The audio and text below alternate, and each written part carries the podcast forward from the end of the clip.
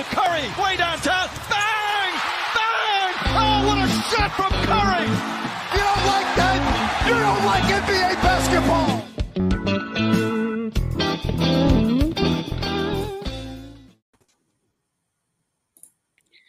Herkese merhabalar. Piken Pod'un 185.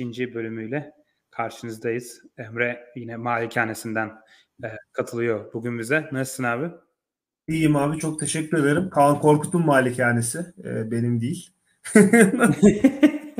o, o kullanıyor biliyorsun. Siz evet maçları beraber takip etmeye devam ediyorsunuz. Aynen. Malikanemizden. Bugün e, Warriors Celtics konuşacağız. Tabi tahmin ettiğiniz gibi. E, beşinci maçı konuşacağız. Sonra da serinin geri kalanından beklentilerimiz ne, ne olur? Onu da e, tartışırız tabii ki. E, başlamadan önce hatırlatmalarımızı yapalım. Bize Twitter'dan etpikenpod adresinden takip etmiyorsanız takip ederseniz seviniriz. E, YouTube'dan abone değilseniz lütfen e, abone olursanız seviniriz. Bir de bu yayını beğenirseniz, paylaşırsanız e, daha çok kişinin önüne gitmesinde e, yardımcı olursunuz. Biz de kanal olarak daha fazla büyüyebiliriz. E, diyelim. Abi 5. maçı e, konuşalım. E, böyle aslında çok üst seviye, acayip bir maç olduğu söylenemez. Yani final seviyesinde. Tabii ki seviye yine yüksekti ama e, kalite biraz daha ve yoğunluk biraz daha düşüktü e, aslında final serisinde alışık olduğumuzun. Biraz bence hani bunda biraz takımların yorgunluğunun etkisi olabilir. Özellikle ikinci yarıda takımların böyle biraz geri koşmakta zorlandığını gördük. Oyuncuların böyle bacaklarında güç kalmadığını e, gördük. Ama yine de hani çok hızlı başlayan bir Warriors sonra geri dönen bir e, Celtics böyle hız çok böyle e, büyük serilerin olduğu e, yine de heyecanlı e, bir maçtı bence. Senin genel notların büyük resimde altını çizmek istediğin konuları e, anlatmaya başla. Oradan e, devam edelim. E, ya senin dediğine katılıyorum abi. Ya bunun bir sebebi de bence artık e, yani tabii ki NBA finallerindeyiz ve bir beşinci maç oynuyoruz. E, iki takım da kendi sahasında bir maçı verdi ve e, Golden State tekrar e, ev sahibi avantajlığını üstüne alarak buraya geliyor ve hani çok uzun Golden State için çok zorlu bir yol değil ama Boston için düşündüğümüzde aslında savunmasıyla öne çıkan e, çok sert seriler oynamış e, ve zor bir yoldan gelmiş bir takımdan bahsediyoruz yani. Miami'dir, e, Milwaukee'dir. Bunlar e, onlar için e, zor rakiplerdi. Ve artık e, çok e, derinliğin yükseldiği çok küçük şeylerde oyunların belli olduğu değil mi? Sayıların e, yani başarılı bir skora dönüşebilmesi için e, çok fazla eforun sarf edilmesi gereken bir noktaya gelmiş durumdayız. Takımlar da birbirlerini çok iyi tanıyorlar ve çok net planları var. Rotasyonlar daraldı. Gerçi e, Golden State bir iki maçtır mesela Bielitsa'yı deniyor. E, playoff'ta genel olarak unutmuşlardı ama Boston tarafında özellikle rotasyonlar iyice e, daraldı. Hani Peyton Pritchard'ı mesela kullanmak e, çok zorlu bir tercih oluyor Udaka için. Ya böyle düşündüğün zaman da abi savunmayla bir kere iki takımda başlıyor. Golden State de keza öyle. E, Boston da öyle. Biraz daha detaylarına gireriz yani savunma stratejilerinin. Bence dördüncü maçla beşinci maç arasında özellikle Boston tarafında e, ciddi bir fark vardı ama e, böyle bir beşinci maç bence normal. E, 6 ve yani potansiyel bir 7. maçında e, çok farklı olacağını zannetmiyorum. Artık biraz daha oyun kalitesinin e, takım anlamında, takım hücum özellikle takım hücumundan bahsediyorum. Golden State bunun en iyilerinden bir tanesi ama e, geride kaldığı biraz daha bireysellikle yani Tatum'ın 3. periyodun ortasında yaptığı oyunları düşünelim biraz daha veya Wiggins'i söylemek lazım. Ee, bir önceki maç Curry'i tek başına söyleyebiliriz. Hani biraz daha bireyselliğe kalan bir e, noktaya geldi seri diye düşünüyorum. E, tabii yani bu maçla alakalı hani benim aklımda dört, dört tane konu var konuşulması gereken. Şimdi teker teker senle de bahsederiz ama Wiggins'in e, olağanüstü bir hücum per, ya hücum ve savunma performansı var. All around performans diyebiliriz. Hücumda da savunmada da. E, ondan bahsetmek lazım. Biraz e, belki Curry'nin hücumun hücumda olan etkisinden ve hani bir önceki maçta bir çok e, yani patlama seviyesinde bir maç oynamıştı. Bu maç benzer bir etkiyi gösterememiş olsa da e, benim Golden State hücumuyla alakalı çok faydalı olduğunu düşündüğüm bazı alanlar var. Onlardan bahsetmek e, faydalı olur diye düşünüyorum. E, Boston savunmasının yaklaşımını biraz konuşmakta belki fayda olabilir. Hücum performansının değişkinliğinden yine bahsedebiliriz. E, bir de belki hani genel maçın içerisindeki konsantrasyon seviyesinden oyuncu bazlı bahsedebiliriz. Burada Curry, Draymond veya Marcus Smart iyi örnekler olabilir diye düşünüyorum. Evet yani aslında son başladığımdan hani Curry'den başlayabiliriz. Sonuçta ilk dört maç itibarıyla seri Curry üzerinden şekillenmişti. Ve Curry'nin serinin açık ara en iyi oyuncusu e, olması biraz Warriors'ı avantaj sağlamasına e, yol açtı. Ve saha avantajını e, saha avantajına zaten sahipti. Onu koruyabildiler. 2-2 evlerindeki 5. maça döndüler Kerry'nin Curry'nin dominasyonu sayesinde. Ama 5. maçta işler biraz tersine döndü. Bunda senin biraz altını çizdiğin Boston'ın savunma stratejisini değiştirmesinin net etkisi var. Ama yani Curry'nin de yani önceki maçlarda soktuğu şutları bu maç kaçırdığını e, söyleyebiliriz. Playoff kariyerinde ilk defa üçlük sokamadığı bir maç oynadı. Ama ya Curry öyle bir oyuncu ki yani 9'da 0 ve çok kötü yüzdeyle e, atsa bile ki ikilikten fena atmadı. E, yine takımına çok çok olumlu katkı verebilen bir oyuncu. Yani bunu ligde en iyi şekilde yapabilen oyuncu. Yani şutunun girip girmemesinden bağımsız takımına işte o yarattığı çekimle yani her yayın gerisinde top aldığında Boston'ın inanılmaz overreact etmesiyle, inanılmaz ona bütün dikkatini vermesi sayesinde o kadar fazla alan açıyor ki herkese. Ee, yani şutu girmezken bile savunulması imkansız bir oyuncu Curry. Yani dün son çeyrek, e, geçen maçta son çeyrekte bazı pozisyonlar vardı. Yani bütün maç çok zorlanmış bir Curry'e karşı bile mesela bir tepe piken rolünde orta sahada çağırdı Curry e, perdeyi. Bu zaten Warriors'ın yaptığı en akıllıca şeylerden biri. Siz ne kadar geride perdeyi çağırırsanız savunulmanız o kadar zor oluyor. Çünkü orada ikili sıkıştırma yapsanız ya da uzunu oraya çıkarsanız arkada çok geniş 4'e 3 boşluk oluyor. Dün aynen yani hiç 0 üçlük soktuğu maçta Curry'e tepede uzunu en tepeye kadar çıkardı Boston. Curry tek pas, Draymond köşede Clay Thompson'ı buldu. Bomboş üçlük soktu Clay Thompson mesela. Yani tamamen Curry sayesinde oluşturulmuş, yaratılmış bir ligin en iyi şütörlerinden birine üçlük şansı. Ee, bunun gibi çok pozisyon var. Ve ben, Wiggins... ben, türe, ben türetebilirim bu arada pozisyonları. Tabii. Birkaç tanesini Devam kafama yazdım. Hı-hı. Yok yok sen sen bahset. Ee, biraz daha yani Boston'ın savunmasından yola çıkarak anlayabildiğim kadar anlatmaya çalışacağım. Tabii. Yani Wiggins'in müthiş bir maç oynamasında da Curry'nin ciddi bir etkisi var. Çok yani alanı e, Wiggins açıyor. Wiggins o da çok iyi katlar etti ve çok iyi drive'lar ederek etkili olabildi. Ama Wiggins'in belki en etkileyici kısmı böyle Warriors'ın hücumları sıkıştığında böyle ortalama üstü veya ortalama bir şut yaratma da Warriors'da başka kimse de olmayan özelliklere sahip. Yani bazen Warriors'da işler tıkanıyor çünkü Boston çok elit bir savunma ve bazen Warriors'ın yapmaya çalıştığı sürekli harekete dayalı aksiyonlar bazen işe yaramıyor.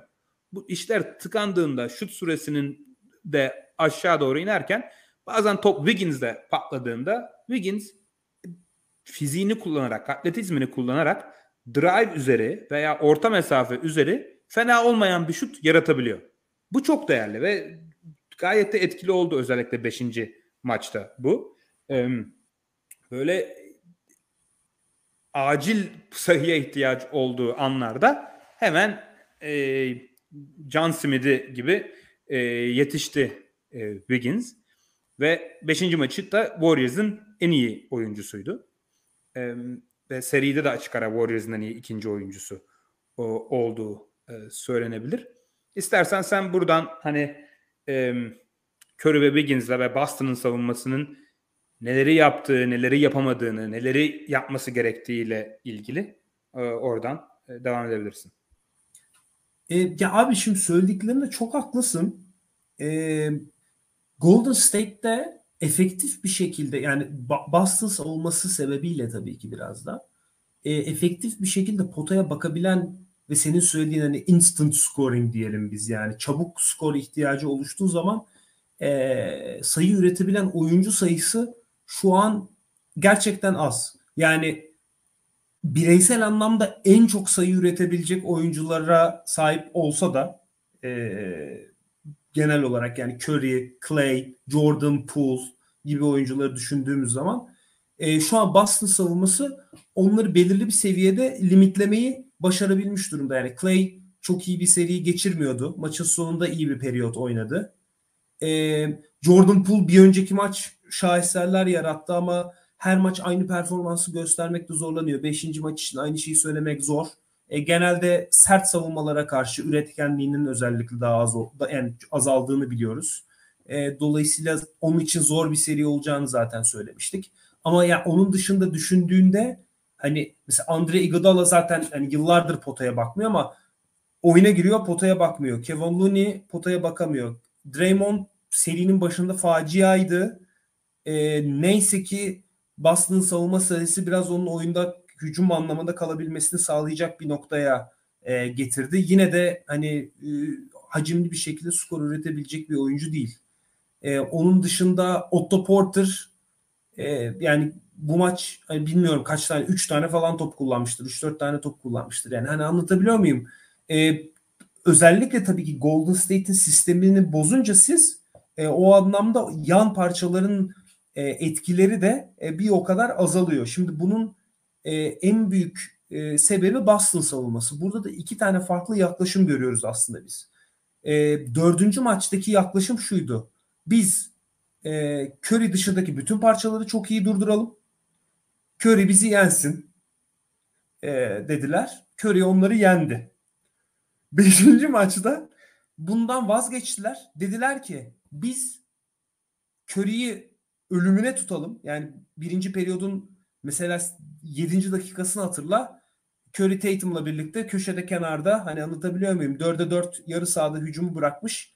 E, bir hücum sistemine e, dönmüştü e, oyunun gidişatı. E, Curry'i olabildiğince durduralım ve gerçekten bence durdurmayı başardılar. Ama yan etkilerinden bahsedeceğim biraz da. E, diğer parçalarla bizi yenebiliyorlarsa yensinler e, bakış açısı vardı. E, orada da Wiggins söylediğimiz gibi ma- maç genelinde bence iyi bir hücum performansı gösterdi. Bir de Clay hani daha çok kritik özellikle maç sonunda 3. çeyrek çıkışı çünkü çok kötü bir çeyrek oynadığı Golden State.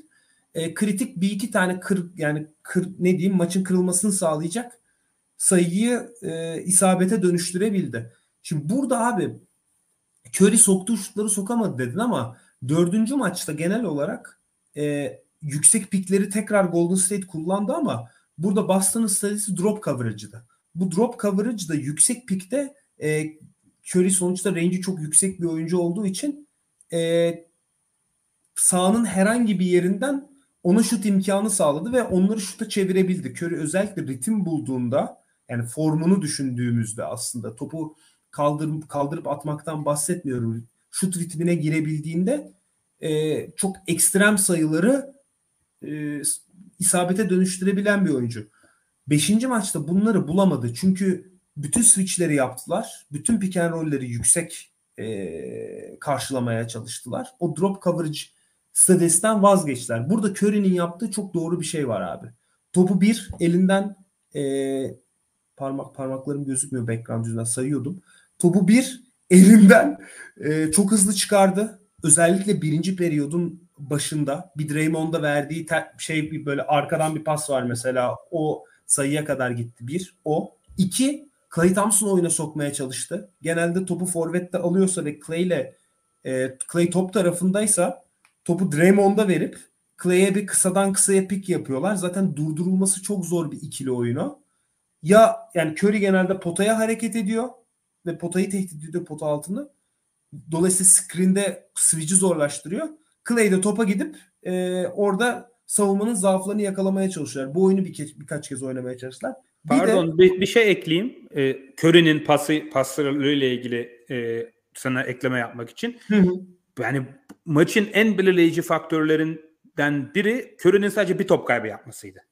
Aynen Yani öyle. 8 asist bir top kaybıyla e, bitirdi maçı ki Warriors Curry ve Draymond Green'in yani en zayıf karnı Curry ve Draymond Green'in top kayıpları olan bir takım. Draymond Green iki top kaybı, Curry bir top kaybı. Yani o ikisinin üç top kaybı yaptığı bir maçta Warriors'ı yenmeniz mümkün değil. Yani Çok 6 zor. top kaybıyla bitirdi Warriors maçı. Boston'ın ne yapıp edip daha fazla top kaybına zorlaması ve pozisyon savaşını kazanması lazım yani. Aynen öyle. Bir pozisyon daha var. Yine Curry'nin çekim etkisiyle veya Clay'i de bunun içerisine biraz dahil edebiliriz. Çekim etkisiyle oluşuyor. Aynı oyunu bir Draymond Green oynadı. Draymond'un oynadığı sanki Clay'leydi. Yanlış yönlendirmeyeyim ama Andrew Wiggins'in oynadığı da Curry'leydi. Ee, yine forvetten Clay veya Curry topu alıyor. Topu e, yani tepe tepe üçlükte diyelim guard pozisyonunda ya Draymond'a ya Wiggins'e veriyor ve handoff'a gidiyor. Bir handoff fake'i üzerinden potaya direkt hareketlenip e, Draymond bomboş bir smaç bastı. Wiggins potaya gitmişti, kaçırdı. Ondan sonraki devam eden pozisyonda tipledi, sayıyı yaptı. Burada o handoff fake'i bile hem toplu oyuncu yani Wiggins'in oyuncusunu hem de Curry'nin oyuncusunu Curry'e yönlendiriyor abi. Dolayısıyla çok hızlı bir ilk dribbling sizi yani potaya çok rahat götürebiliyor. Şimdi bu tamamen aslında Curry'nin çekim etkisinin hani e, elle tutulur örneklerini vermeye çalışıyorum. Yani Curry'nin çekim etkisi var, çekim etkisi var derken neden bahsediyoruz? Yani hani gerçekten Draymond'un veya e, Andrew Wiggins'in potaya gitmesini o anlamda kolaylaştırıyor. Boston da tabii ki çok iyi bir savunma yaparken hücumda e, hiç üretken değildi. E, birin yani üçüncü çeyrek dışında facia bir hücum performansı. Hem takım olarak hem de bireysel anlamda da e, facia bir hücum performansı e, vardı. Ya üçüncü şimdi savunma çok agresif. Onu anlayabiliyorum. Yani üçüncü çeyreğin başındaki savunma mesela inanılmaz ama hani Tatum çok kötü bir abi yani Tatum ilk şutunu 10. dakika kullandı. 24-6 idi skor. Yani biraz sorumluluk almaktan çekinen e, bir oyuncu grubu da maçın belirli dönemlerinde varmış gibi geliyor bana. Üçüncü periyotta e, Smart olsun. E, değil mi? Al Horford zaten bence yani istikrarlı bir hücum performansı gösteriyor. Ne yapacağını ne, daha ne bekleyebiliriz? Ama hani burada Tatum, Jalen Brown özellikle bu maçı bence kötü oynadı. E, serinin geneline göre. E o anlamda yanlışlıkla kendimi mute'ladım. E o anlamda biraz daha e, yani hücum sebebiyle de geride kaldılar gibi geliyor bu maçta bana. Evet. e, yani bence maçın belirleyici faktörü oydu. E, Boston maçı hücumda kaybetti. E, yani sadece Tatum ve Brown'un top kaybı toplamı Warriors'ın toplam top kaybından daha fazlaydı. E, yani özellikle bunda önemli faktör Warriors'da e, ana dörtlü çekirdek yani Wiggins, Clay, Curry, Draymond çekirdeğine beşinci eklenti olarak Gary Payton'ı bulmuş olması Warriors'ın. E, 26 dakika oynadı. O dörtlüyle en fazla oynayan oyuncuydu. Ve Gary Payton ve Draymond Green aynı anda sahadayken Boston inanılmaz bir duvara çarpıyor. Yani hiçbir şekilde eşleşmeleri avantaja çeviremiyorlar. Hücum anlamında Boston'ın 5. maçta yapabildiği tek olumlu şey e, sahada Jordan Poole varken onu avlayabilmekti. E, onun dışındaki durumlarda hiç içeri drive edemediler. Hiç e, çembere gidemediler. Yani Golden State'in yardım savunması o kadar iyi ki e, bununla ilgili Twitter'da bir video paylaştık e, dün. E, benzer örnekleri Boston'ın top kayıplarını e, derlemesi. Boston 18 tane top kaybetti. Top kaybetti ve hepsi benzer pozisyonlar. Yani eşleşmede avantajı yaratamayıp drive üzeri drive and kick'i zorlayıp pası zorlayıp e, tepeden veya kenarlardan ya, gelen yardım üzerine ya driplingini kaybetmek ya pası çıkarırken kaybetmek. Yani burada Warriors'da özellikle Curry'nin ve Clay'in yani guard pozisyonundan çok iyi yardım getirdiklerini altını çizmek lazım. Clay Thompson hücumda çok eleştirdik biz şut tercihlerini playofflar boyunca ama özellikle finallerde yardım savunması başta olmak üzere savunmasını ciddi anlamda seviye arttırdı. hem Curry hem Peyton hem Clay Draymond Wiggins'le beraber e, içeriği tamamen kararttı e, Golden State. E, üçüncü çeyrekte şutların girmesiyle beraber Boston biraz bir avantaja e, çevirdi. Ama çok sürdürülebilir bir şekilde olmadı o. Yani Jason Tatum'un iyi bir şut performansı oldu. Çok iyi e, e, çok zor üçlükler de soktu. Ama o üçlüklerle bu Warriors'ı yenemezsiniz. Yani çünkü çok sürdürülebilir bir şekilde iyi ve boş şut yaratamadılar. Dör, dördüncü çeyrek attı bir tane mesela çok zorlama. Artık maç yavaş yavaş kopuyordu. Airball oldu mesela. Yani gerçekten zor o. Evet. Heh. Son onu da onu da bahsedecektim. Tatum'un son maçın sonunda denediği son 8 şutun 4'ü airball olmuş. ee, bunda yorgunluğun etkisi mutlaka var. Bütün maç çünkü Tatum çok Curry'i de kovalamak zorunda kaldı. Pool'u da kovalamak Doğru. zorunda kaldı. Çok yorucu bir şey. Özellikle bu kadar uzun playoff serileri ve final serileri oynadıktan sonra bir de maçlara 44 dakika oynadı Tatum. Kolay bir şey değil. Omuz sakatlığının da etkisi olabilir.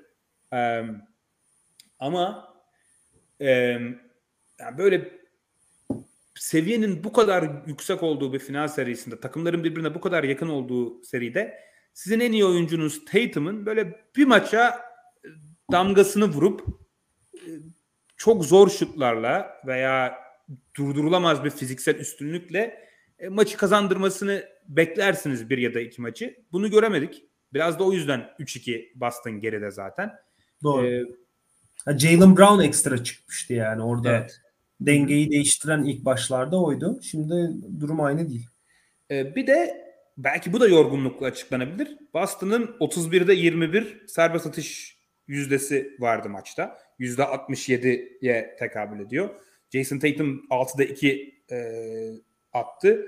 E, genel olarak çok yani maçı biraz belirleyici noktalardan biri de oydu yani. Normal bir seviyede atsanız maç yine 1-2 pozisyona e, gelebilirdi. E, yani Abi bir de, bir de yani hani 31'de 21 e, Tatum'un zaten serbest atışları bu omuz sakatlığından beri bayağı bir e, düşüş göstermiş durumda.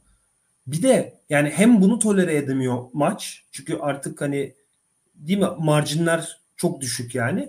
Bir de üçüncü periyotta yani çok kötü bir şut üçlük e, yarısından çıkıp değil mi? İlk yarıda inanılmaz kötü bir üçlük performansı. Üçüncü periyotta e, 8 tane ardarda arda falan sokuyorlar. Ondan sonra bir ara yani 7-8 sayı atabiliyorlar. 10 neredeyse 8-10 dakikalık bir periyotta. Hani anlatabiliyor muyum? Yani bu kadar böyle e, hücumsal boğulmaları e, tolere edebilecek bir yer değil yani NBA finalleri. Golden State'e karşı hiç değil. Evet.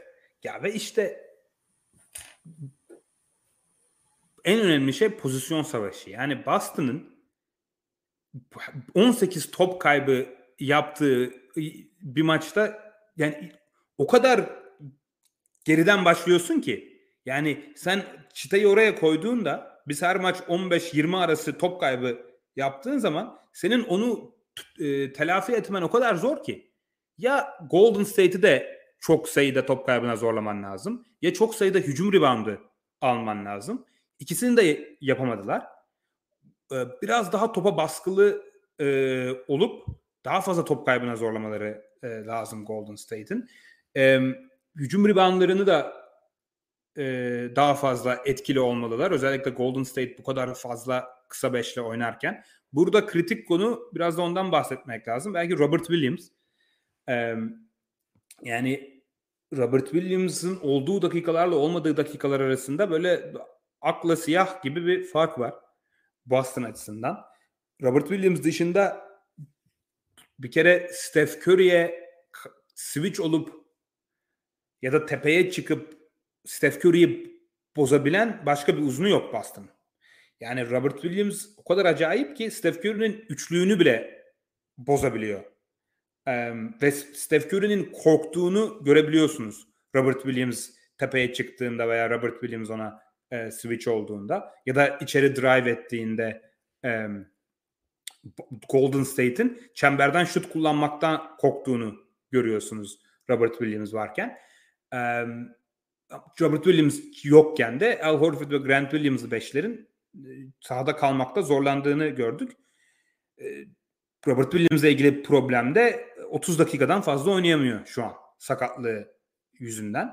Yani 5. maçta da 30 dakika oynadı.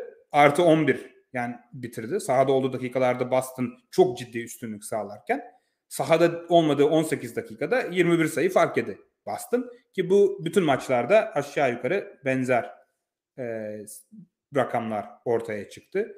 Biraz seri onun üzerinden şekilleniyor gibi. Çünkü Boston'ın Golden State'e karşı en önemli avantajı atletizmi, dinamizmi ve fizi fiziği. Özellikle Draymond Green'in 5'te olduğu kısa 5'ler oynarken Boston'ın gerçekten fiziksel olarak, atletizm olarak Golden State'i domine etme şansı var. Robert Williams sahadayken bunu yapabiliyorlar ama o yokken hiç yapamıyorlar belki de. Ee, onun da hani çok önemli bir rol oynadığını altını çizmek gerekiyor yani.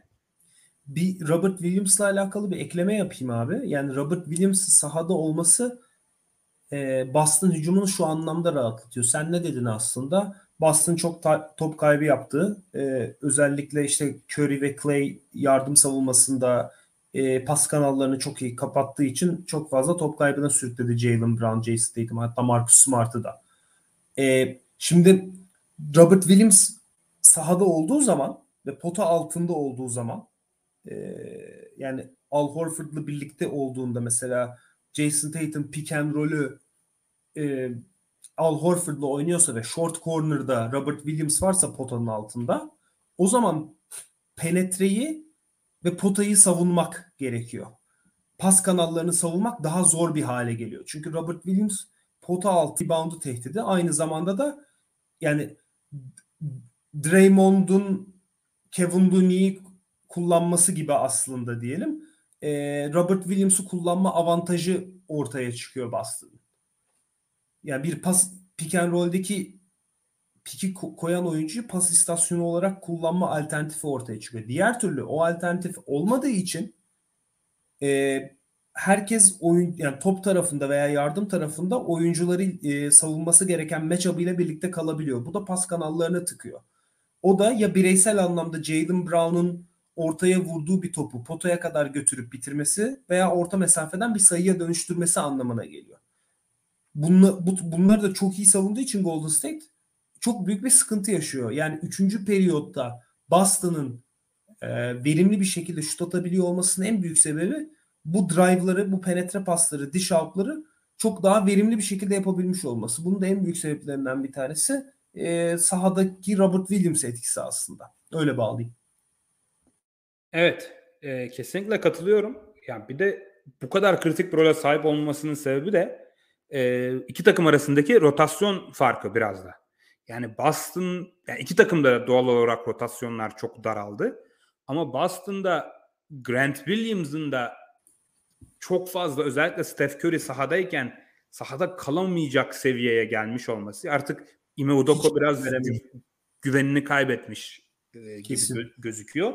Öyle olunca 6 kişilik bir rotasyonla oynuyor aşağı yukarı Boston. Üzerine işte Grant Williams artık 10-15 dakika arasına düştü. Bir de Peyton Pritchard biraz e, dakika alıyor. Ve çok fazla yük binmeye başladı artık e, Boston'lı oyunculara dakika ve e, yük. E, bu arada gayet de iyi karşıladılar. Yani çok kolay bir şey değil bir yandan Golden State'in bu hücumunu savunup bir yandan da e, etkili hücum edebilmek. Mesela Yani üçlükten tahmin edebileceğimizden daha iyi bir şut performansı sergiliyor Boston. Yani e, seri boyunca %41 ile üçlük atıyor. Marcus Smart %40'ın üzeri. Jason Tatum %47'lerde atıyor. Derek White aynı şekilde. E, Al Horford aynı şekilde. Yani bütün rol oyuncuları aslında şutlarını sokuyor. Görevlerini yapıyorlar ama e, rot, rotasyonda Golden State'in ciddi bir avantajı olmaya başladı biraz. Yani Gary Payton da tamamen sakatlığını atlatınca dakikalarını e, arttırabildi. Otto Porter'dan e, iyi 10-15 dakika alıyorlar. Kevin Looney'den 20 dakika alıyorlar. E, Bielitsa son maçlarda biraz kötüydü ama e, katkı verdiği dönemler oldu. Jordan Poole 20 dakika oynuyor. E, biraz daha taze kalabiliyor e, Warriors açıkçası. E,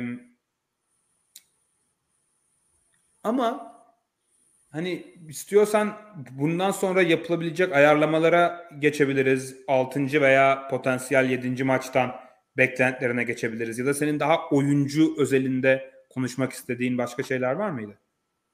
Yani ben abi bir de şeyden bahsedebiliriz hani e, beklentilere geçmeden bir Marcus Smart'tan kısaca Hı-hı. bahsedelim. Yani o dördüncü periyodun başındaki e, fiyaskosuna bence bir parantez açmak e, gerekiyor. Yani orada bir, bir, bir buçuk dakika kendisini kaybetti. E, bir Jalen Brown'un e, bir faal aldığı bir pozisyon var. E, hemen öncesinde ona yapılan pikte bir flop etti. Ondan sonra gitti itiraz etti. Teknik faal aldı. Teknik faal üstüne itiraz etmeye devam etti. E, yerli yersiz. Yani bir de hakem de seçemiyor. En yanlış adamlara itiraz etti. Sonra gitti böyle bir Jordan Poole'a el sallar gibi yaptı. Jordan Poole'un suratına gelmemiş olsa bile o pozisyon. Yani abi Golden State yani sen San Francisco'dasın ve taraftarı yanına aldığı zaman nasıl bir e, hani tempo yakalayabildiğini bu takımın çok iyi biliyorsun. Sen takımın artık bir de liderlerinden bir tanesisin değil mi? O sezon başındaki olaylar falan hepsi ortadan kalktıktan sonra e, şey yani Tatum, Jalen Brown, Marcus Smart hani bu takımda çok sözü olan oyuncular. Bir de gidip orada bir hücum faal çaldırıyorsun. Üstüne Jordan Poole zaten bir tane tek dribbling bir orta mesafe attı. Hani maçı maçı kıracak noktaya getirdi. Bir anda böyle şey gibi bu. Ee, şimdi vereceğim örneği bazıları çok e, sevecek, bazıları hiç sevmeyecek. Ya Ergin Ataman böyle mesela 5,5 dakika kala iki tane üst üste teknik faali alır abi. Sonra apar topar sağdan çıkar. Ee, bazen çok faydası olur. Ee, bazen de çok zararı olur. Ee, bu sefer Marcus Smart'ın yaptığı bence kabul edilebilir bir seviye değil. Çünkü çok iyi bir üç, üçüncü periyottan çıkıyorsun. Maç Boston'da da kaosu sürükleniyor. Kötü bir dördüncü periyot başlangıcı. Üst üste çok kritik bir hata. Zaten Al Horford hemen yanına gidip yani abi hani gözünü seveyim ne olur bize bunu yapma dercesine e, onu sakinleştirmeye çalıştı. Hem bence takımın bütün dengesini bozdu hem de takımın içerisindeki motivasyonu da biraz kırdı gibi geliyor bana. Bir de tabii Golden State'i ayaklandırdın yani sen. Taraftarı ayaklandırdın aslında. Draymond'u ayaklandırıyorsun. Golden State'i ayaklandırıyorsun. Evet. Ya bir de itiraz ettiği pozisyonlar flop ve kendini yere atma pozisyonları. Yani Hacı abi bu konuda Marcus Smart'ın itiraz eden oyuncu olması sadece ironik veya komik oluyor yani. Ha, iki, iki evet. pozisyon önce iki pozisyon önce Clay'in e, bir tane step back'ine attı. Yine ha. yine attı kendine flop yani. Bu ee, arada foul olabilir, foul olabilir o. Clay Thompson açıyor kolunu tamam ama ya sen Marcus Smart'sın. Yılın savunmacısısın değil mi? Ligin en iyi savunmacılarından birisin. Evet, ya Clay Thompson soluna doğru giderken orada adamın önünde dursan şutu yok yani açısı yok Clay Thompson'ın orada. Yere düşerek adama boş üçlü veriyorsun yani. Ee, evet yani hakem hatalar yapmış olabilir. Bence evet belki e, Golden State lehine olmuş olabilir bazı şeyler. Ee, ama yani bu tarz şeylerde ben Golden State'in özellikle ciddi bir tecrübe farkı varken ve bu anları oynamayı bu kadar iyi biliyorken Boston'da takımın liderlerinden birinin biraz daha aklı selim olması e, gerekiyor bence de. Çünkü siz işi Draymond Green'in istediği yere getirirseniz, böyle çirkinleştirirseniz, böyle hakemle didişme, itiraz olayına çevirirseniz orada Golden State'in ciddi bir avantajı e, her zaman olacak yani. Aynen. Ee, ya bu da bu tarz yani basketbolun içerisinde bu tarz oyunlar var abi. E, ben anlayabiliyorum. E, hakemlerin görmediği birebir sertlikler ve birebir pislikler de var. Basketbol böyle bir spor. Fakat bunlardan fayda sağlayabilmek e, hı hı. yani uzun büyük resimde ve uzun vadede fayda sağlayabilmek önemli. Şimdi Draymond bence o anlamda e, başarılı oyunculardan bir tanesi. Marcus Smart e, maalesef e, fayda sağlayamıyor. Çok da büyük yani bu seferki ki şeyi vakası çok da büyük zarar verdi aslında yani. Evet. Draymond da gerçi maç, ma- maç bu kadar kolay kopmayabilirdi. Olabilir. E, Draymond da bayağı kaşındı. Orada molada şeye topu almak için bench'in oraya falan gitti. Bu Boston'da yapmış olsa çat diye çalarlardı orada e, teknik faulü Draymond'u da. Kesin. Hakemler biraz ona iltimaslı davranabiliyor maçlar Oakland'dayken. Kesin. San, Frans San Francisco'dayken pardon. Ha, bir, bir, bir tane de e, istatistik vereyim. E, şeyde maçta yazdılar. Bir NBA final yani NBA finallerinde 3 maçtan fazla e, atılan e, ilk oyuncuymuş. 2000 NBA finalinde Dale Davis'ten beri. Dale Davis 30 saniyede bir şaka faul yaptığı için adam, adam, adam zaten 4 dakika oynuyordu ve şaka durdu şaka faul yapmak için giriyordu yani. Hani. Evet, o finallerde böyle 3-4 pivot sirkülasyonla Scott Pollard falan filan ölüyordu yani. Sadece faul yapabiliyorlardı. Hatır, ba- bazı izleyicilerimiz hatırlar aynen yani şaka durdurmanın tek yolu faul yapmaktı o dönem. Ee, açık istiyorsan 6. maçtan e, beklentilere geçelim ne bence. bekliyoruz? E, ya da 7. maç olur mu olmaz mı? E, ya açıkçası ben yine de hani seri başında da 7 maça gitmesini bekliyordum. 6. maçı da Boston'ın almasını beklerim. E, yani evet biraz Boston sanki Boston'ın zorlandığı konular biraz daha çözmesi zor konular gibi. Yarı saha hücumu, kolay sayı üretebilme Golden State savunmasına karşı, e, çembere gidebilme e, gibi daha sanki büyük soru işaretleri var Boston tarafında. Ama hani Boston hem kendi sahasında farklı bir enerjiyle oynayacak. Hem yani bazı şeylerin daha normale dönmesini ve dengeye gelmesini bekliyorum. Yani Boston'ın serbest atış problemleri gibi ve Golden State'in 6, Boston'ın 18 top kaybı yapması gibi. Biraz daha baskılı ve agresif savunmayla daha fazla geçiş hücumu oynayacak gibi geliyor Boston bana. Biraz daha kolay sayılar bulabilir fast break'te. Ve hani Boston'ın dediğim gibi bu atletizm avantajı sayesinde ve fizik avantajı sayesinde e, özellikle kendi sahasında taraftardan da aldığı enerjiyle e, daha farklı bir seviyeye çıkabilirmiş gibi geliyor. Özellikle savunmada ve savunmadan alacağı top kayıplarıyla ve reboundlarla çıkabileceği geçiş hücumuyla ben Boston'ı yine avantajlı görüyorum. Ha 7. maç ne olur onu bilemiyor onu bilemiyorum ama e, bir şey maçı, e, reaksiyon maçı bekliyorum Boston'dan. Ee, ben de ben de sana katılıyorum abi. Yani şimdi doğal olarak Boston'ı söylemek e, daha kolay gibi geliyor bana. Şimdi benzer yani çok sert bir savunmayla başlayacaklar büyük ihtimalle ve Golden State'i boğacaklar. Ben yine e, Curry dışındaki parçaları e, savunmaya yöneleceklerini düşünüyorum. E, çünkü yani onu onu da biraz hani ev sahibi avantajını düşünerek belki değerlendirmek lazım ama Golden State yani San Francisco'da Curry dışındaki bütün oyuncuları tutmak çok iyi bir fikir değil aslına bakacak olursan. Ee, bunu Boston'da yapmak biraz daha mantıklı olabilir. Yani maçı Curry'nin eline verip Curry'nin kazanmasını beklemek ve Curry'i de elinden geldiğince limitleyebilmek. e, doğru bir savunma stratejisi olabilir gibi geliyor bana. Yani çıkıp tekrar Curry'nin 45-47 atmasını e, beklemek gerekiyor Golden State tarafında. E, benzer bir e, yani 3. veya 4. maçta benzer bir formda e, bir Boston Celtics bekleyebiliriz. E, benim hani dikkatimi çeken şu oldu. Curry'nin e, en son yani şimdi yanlış yönlendirmeyeyim ama bin gün önce falan üçlük sokamadığı bir maç e, olmuş ve ondan sonra bir sonraki maçta e, ortalığı darma duman eden bir üçlük performansı olmuş. Ben rakamlara bakmadım. Sen hatta konuşurken arkadan statedi açmıştım ama e, yetiştiremedim doğru rakamları vermek için. E, belki yorumlara yazarız e, detayını. Yani, Curry çok çılgın bir maç oynayabilir. E, 6. maçta Golden State'i şampiyonluğa taşıyacak.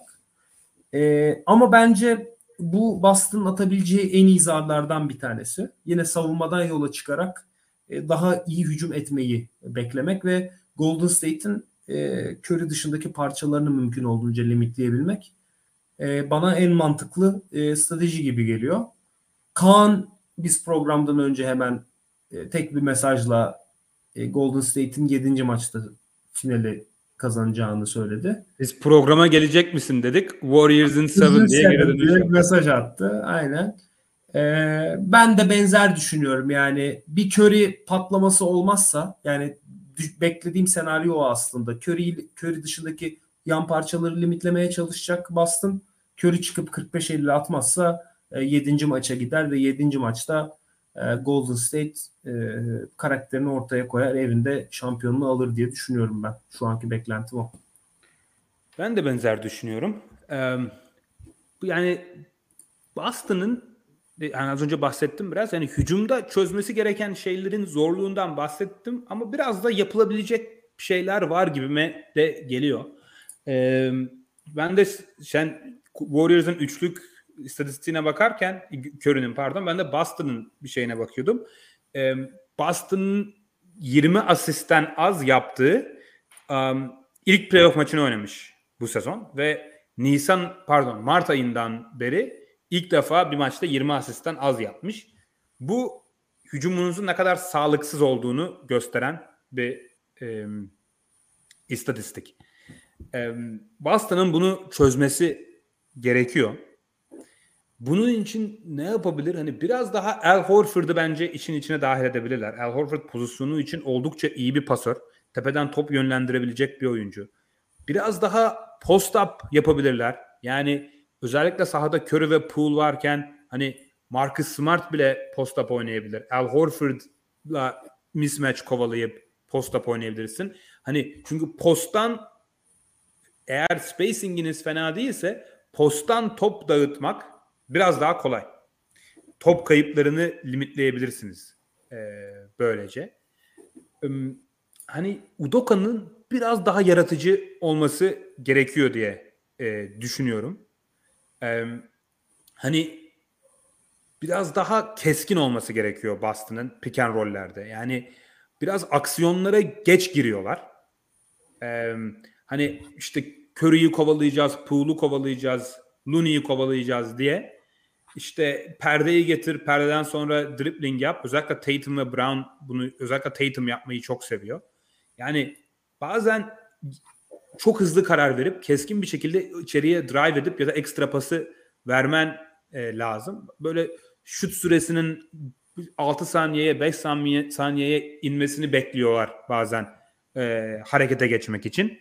E, burada tabii koçun dediğim gibi biraz daha yaratıcı, biraz daha farklı şeyler e, sunabilmesi e, gerekiyor. Hani sunamazsa hani 6. maçı Boston kazansa bile 7. maçta yine benzer problemlerin ortaya çıkma e, ihtimali var. Yarı sahada bu kadar zorlanırken Warriors gibi bir takıma karşı iki maç üst üste kazanmak e, biraz zor olabilir. Ama hani Boston'ın daha önce bu durumlarda olduğunu da unutmayalım. Yani Boston e, 3-2 gerideyken hem Milwaukee'ye hem Miami'ye karşı geri dönüp e, o serileri kazandı. E, Boston bu maça kadar da kaybettikleri bir maçtan sonra e, hani iki, iki, iki, iki maç üst üste kaybettiler öyle söyleyeyim yani. Kay, genelde kaybettikleri maçtan sonra genelde değil bu playofflarda kaybettikleri maçlardan sonra hep bir sonraki maçı kazanmışlardı. Evet yani Ee, mental ve psikolojik maçta- olarak da güçlü bir takım Boston. Yani Kesinlikle. o açıdan ben böyle çok korktuklarını falan düşünmüyorum. E, 6. maçtan ya da 7. maçtan. Böyle bir psikolojik hani zaten Miami ve Milwaukee'ye karşı bunu yaptık. Yine yaparız havasında oynayacaklardır yani. Ha. Bu arada Curry ile alakalı istatistiği buldum abi. 2018'de 2018 Kasım'ında Milwaukee'ye karşı bir maçta sakatlanıyor. 26 dakika oynuyor. 4'te 0. Ee, sonra bir 10 maç oynamıyor.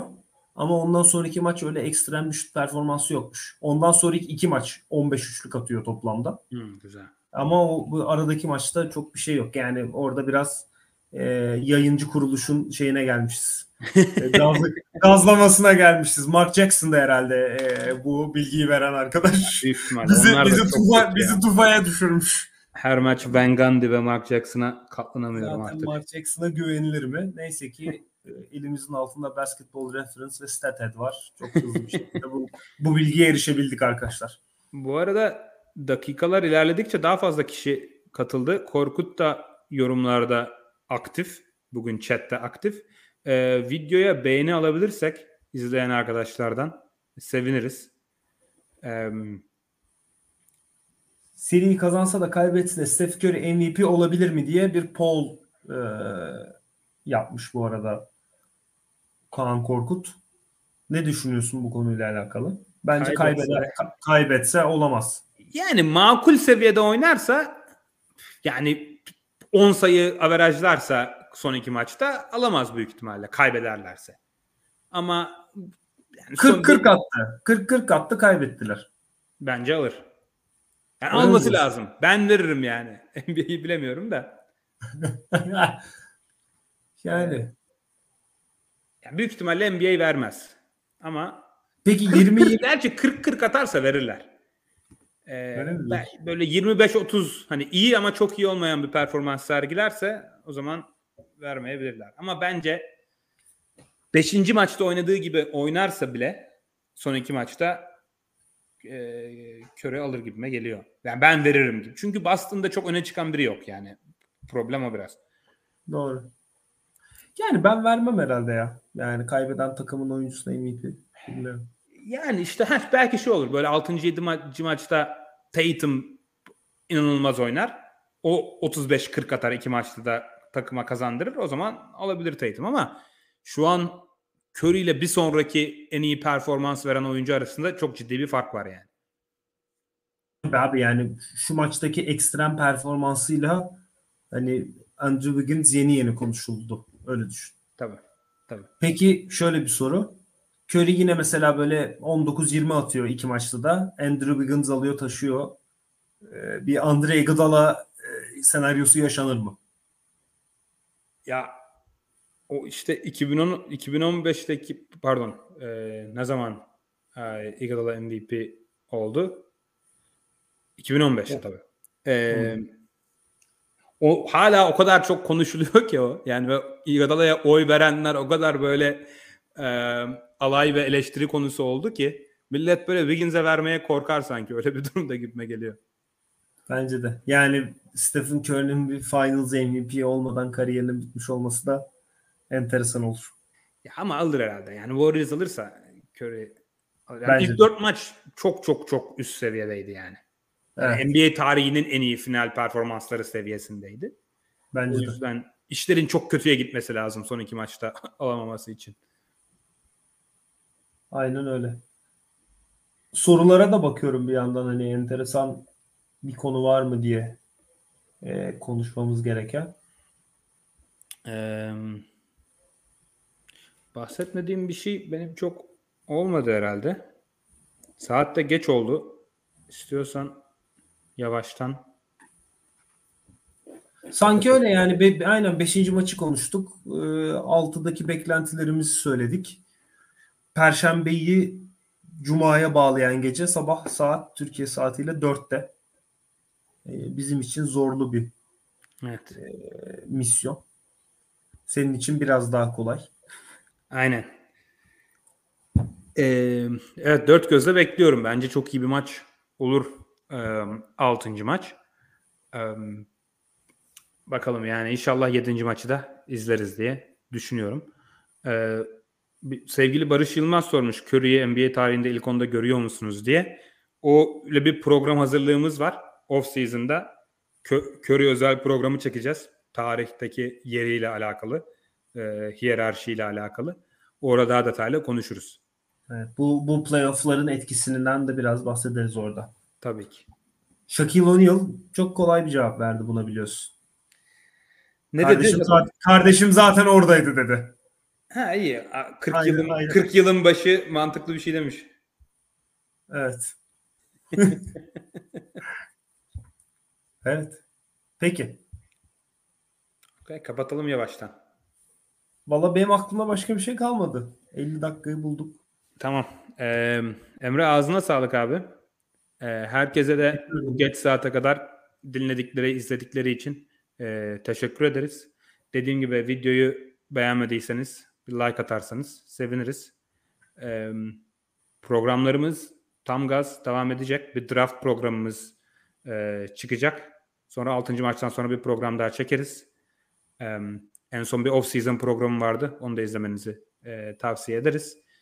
E, bizi Twitter'dan @pikampal adresinden takip edebilirsiniz. Soru ve yorumlarınızı gerek oradan gerek YouTube komüniteden e, yazabilirsiniz. En yakın zamanda görüşmek üzere. Emre teşekkürler abi. Teşekkürler. Görüşürüz.